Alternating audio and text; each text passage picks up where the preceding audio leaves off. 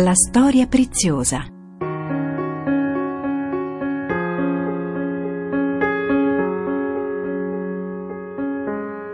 Catechesi di Don Fabio Rosini sul racconto della salvezza e i suoi tesori.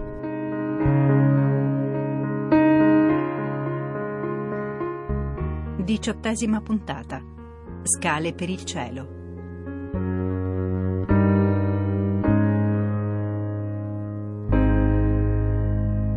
Un caro saluto da Monia Parente e ben ritrovati all'appuntamento settimanale con le catechesi di Don Fabio Rosini. Lascio subito a Don Fabio il microfono, noi ci ritroviamo in chiusura per un breve saluto.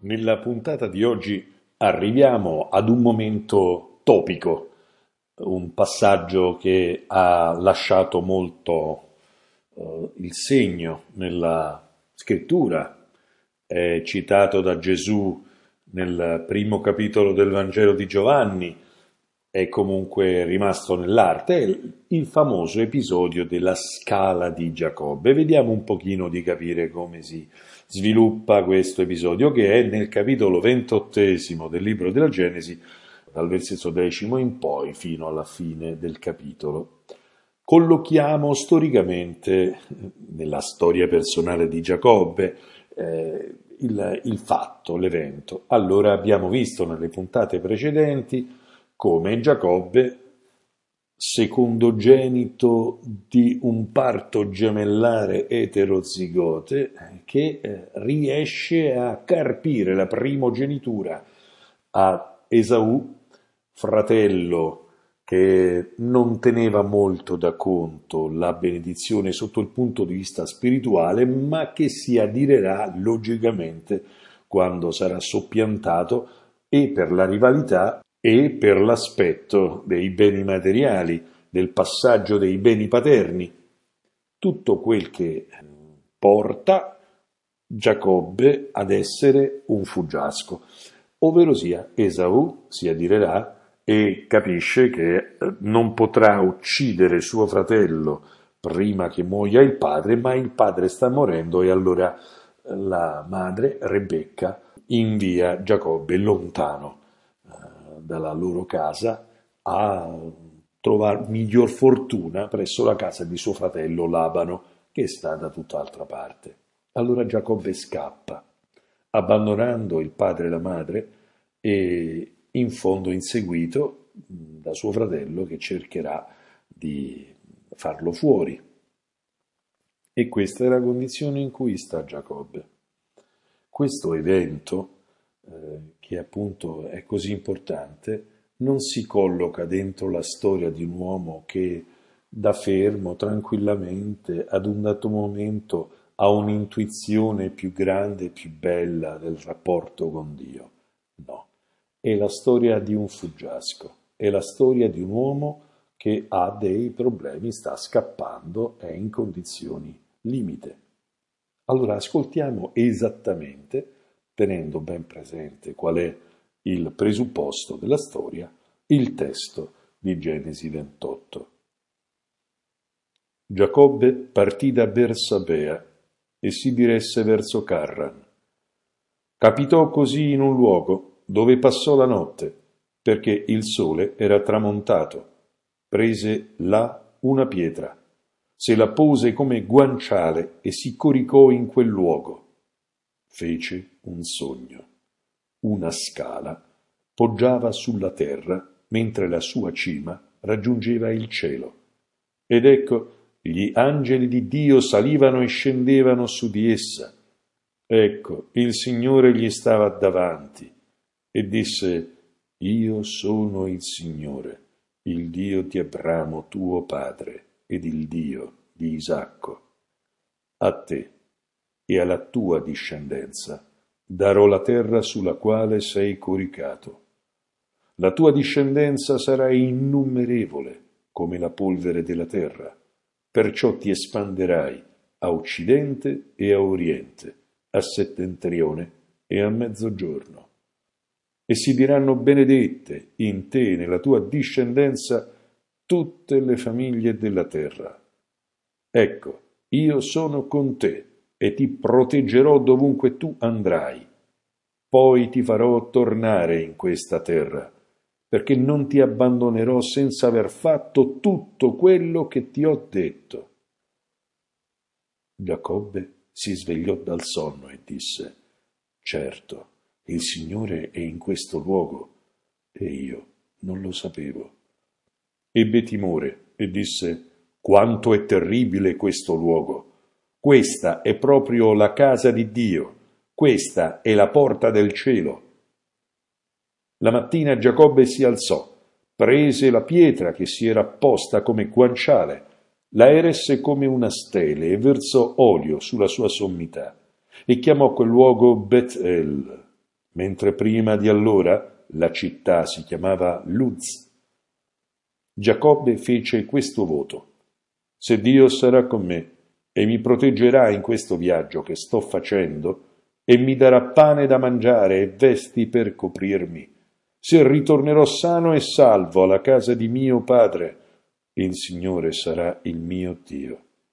Questa pietra che io ho eretto come stele sarà una casa di Dio. Di quanto mi darai, io ti offrirò la decima. Ecco questo è il testo, un testo pieno di particolari, come è tipico della scrittura, che ama comunicare non attraverso una narrazione piana, lineare, ma un affastellato di dettagli che permettono di entrare per prospettive diverse dentro uno stesso fatto e darcene un quadro non logico, coerente, perfetto, completo, ma esistenziale, vivido. Abbiamo l'impatto con le cose, così è nella scrittura.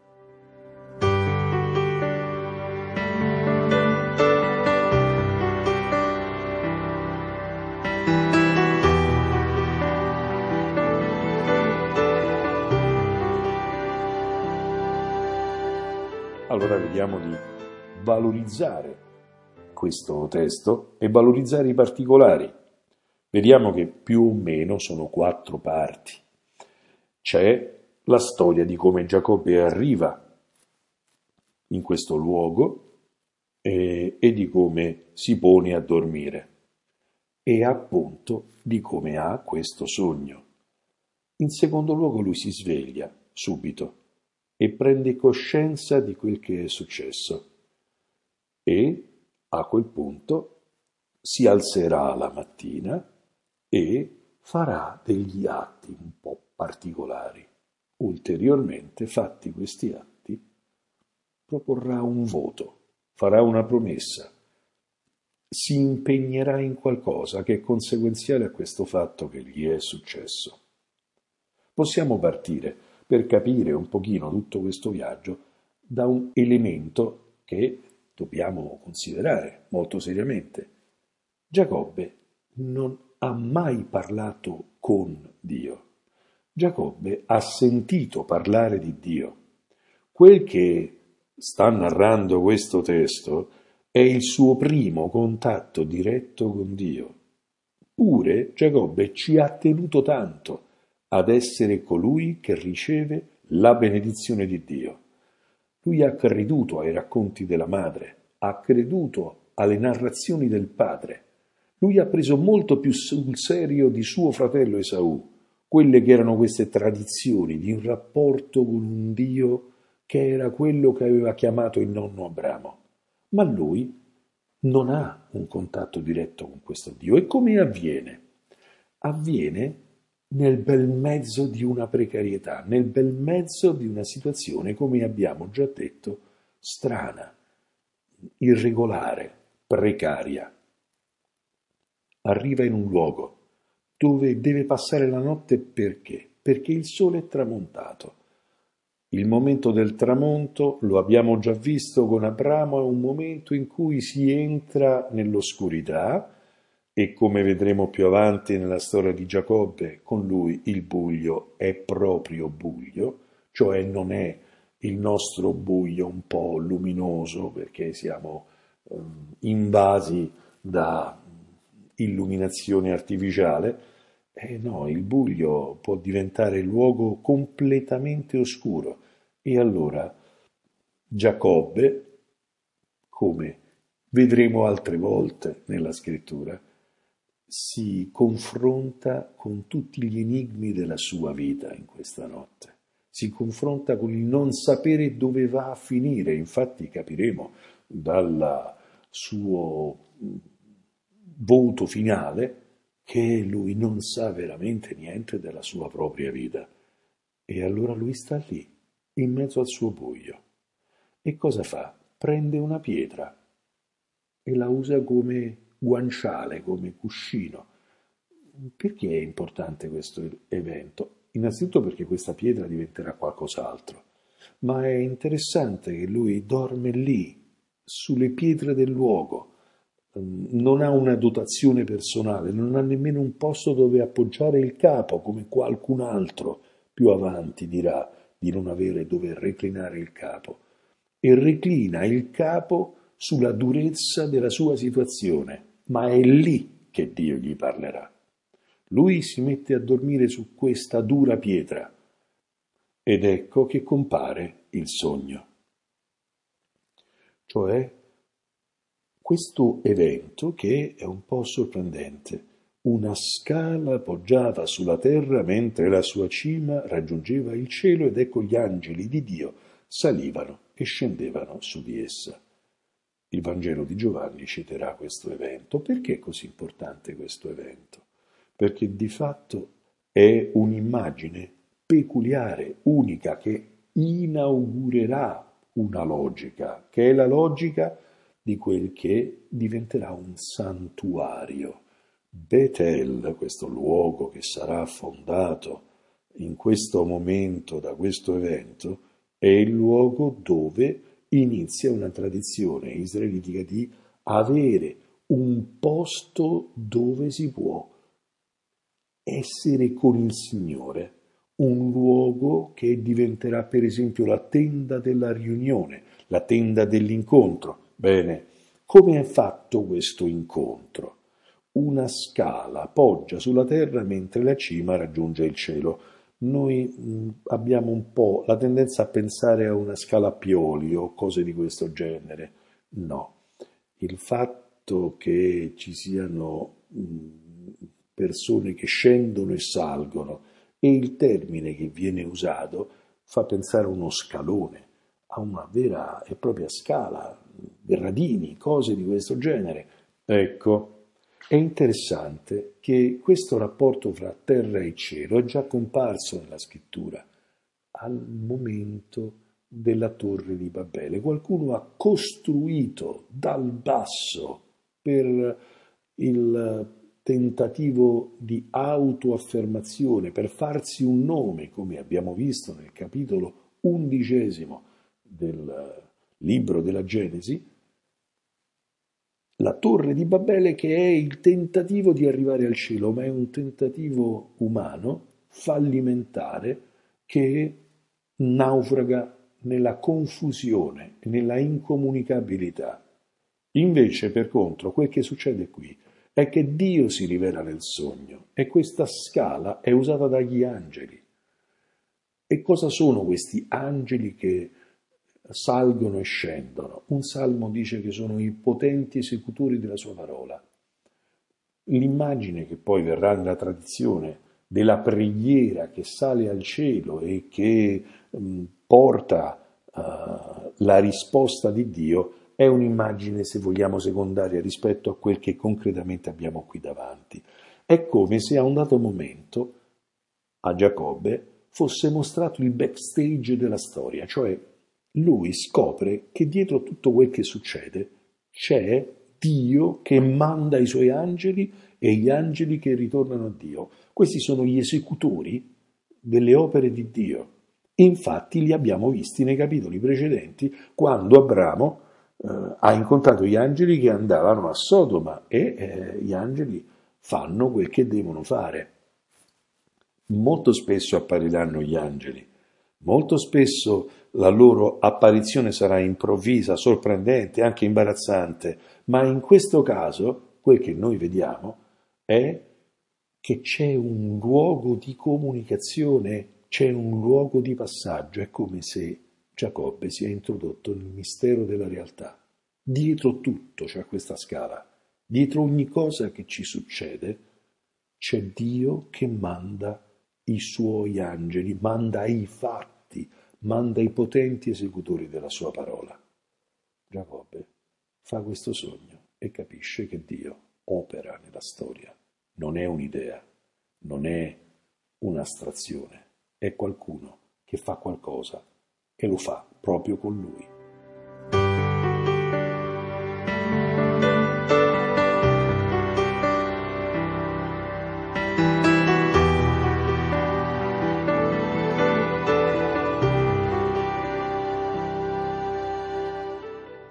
Giacobbe si sveglia e dice questo è il luogo di Dio e io non lo sapevo, cioè lui ha conosciuto qualcosa, il luogo di Dio, e dice questa è la porta del cielo, allora il cielo è accessibile, cioè da questo mondo si passa al cielo, c'è qualcosa che comunica con Dio in questa terra e questa è la casa dove c'è questa porta.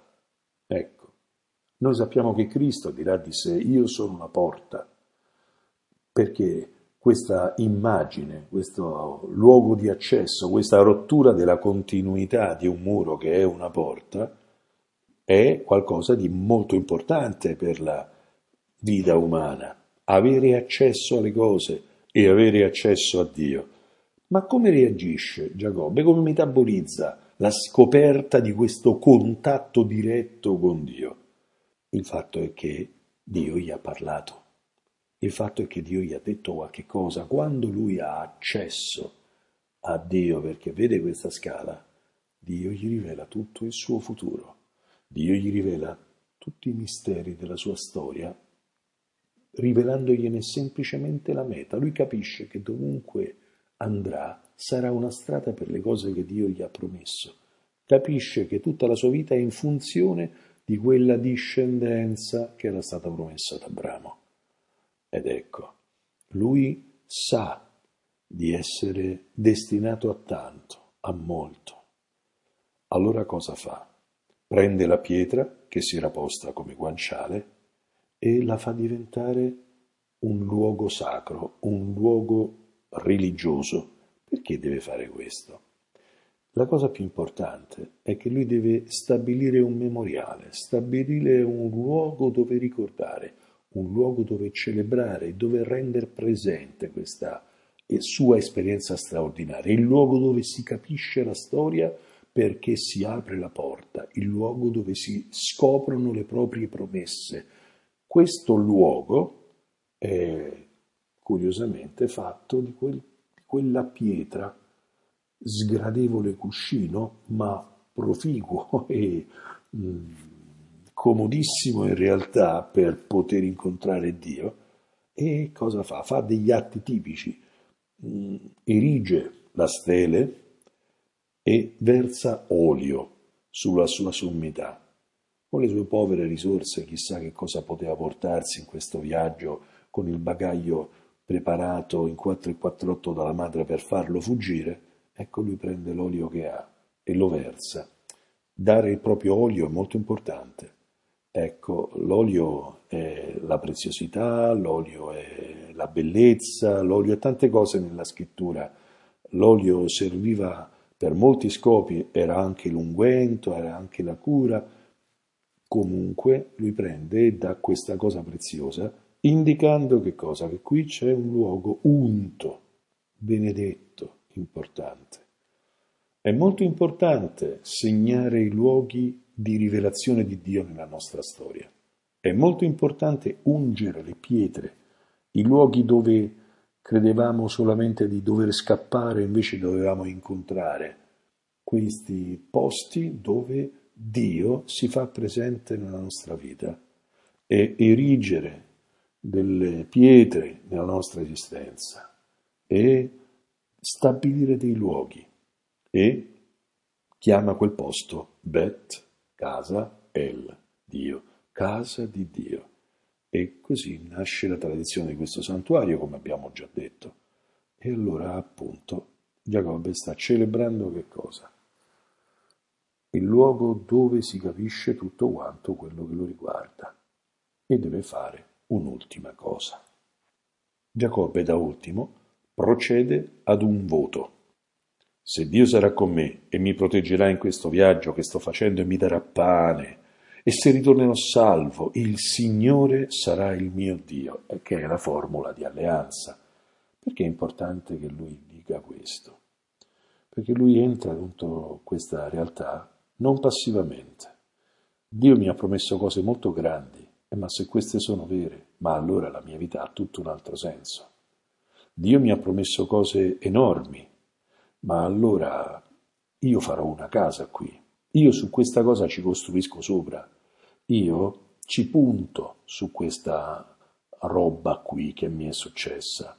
Ecco, agire secondo il sogno e orientarsi secondo il sogno. E lo faranno altri, lo farà per esempio il suo discendente Giuseppe, eh, non suo figlio, il padre putativo di Gesù, che sognerà cose grandi e le prenderà sul serio. E così un po' noi dobbiamo capire che alle promesse di Dio corrisponde un volerle impugnare, un volerle prendere in mano, un volerle vivere. E qui pone il fondamento addirittura di un particolare. Eh, salve mio Dio, di quanto mi darai, eh, ti darò la decima. Che vuol dire? Vuol dire che parte da qui la tradizione ebraica, che già in realtà in Abramo era comparsa nel momento dell'incontro con il sacerdote Melchisedec, di continuare a avere un rapporto con Dio offrendo a Lui la decima parte di ciò che si guadagna. Perché fare questa cosa strana? È perché ha bisogno il nostro buon Giacobbe di non vivere in maniera distratta. Per tenersi lontano dall'idolatria, dicono i rabbini, capisce che dovrà sempre assoggettare tutto quel che possiede al rapporto con Dio. E questo è importante. Noi capiamo una cosa da tutta questa storia, che abbiamo bisogno eh, non di avere tutti i nostri mezzi, tutte le nostre risorse possibili, immaginabili, tutte le comodità, abbiamo bisogno di avere un sogno che ci parli di Dio.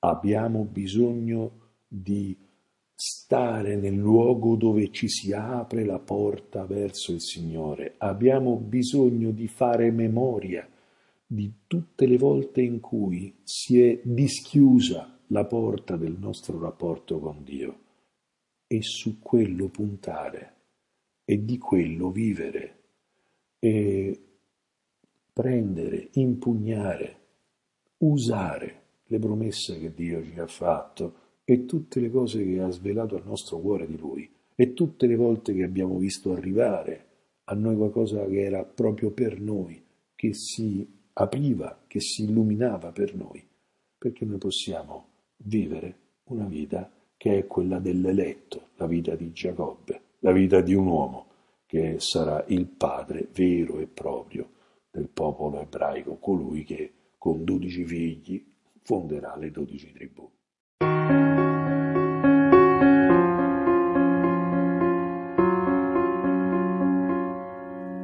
Grazie a Don Fabio Rosini, grazie naturalmente a tutti voi per averci seguito. Da Monia Parente buon proseguimento all'ascolto di Radio Vaticana.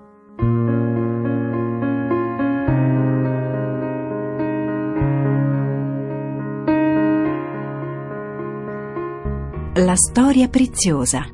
Catechesi di Don Fabio Rosini sul racconto della salvezza e i suoi tesori.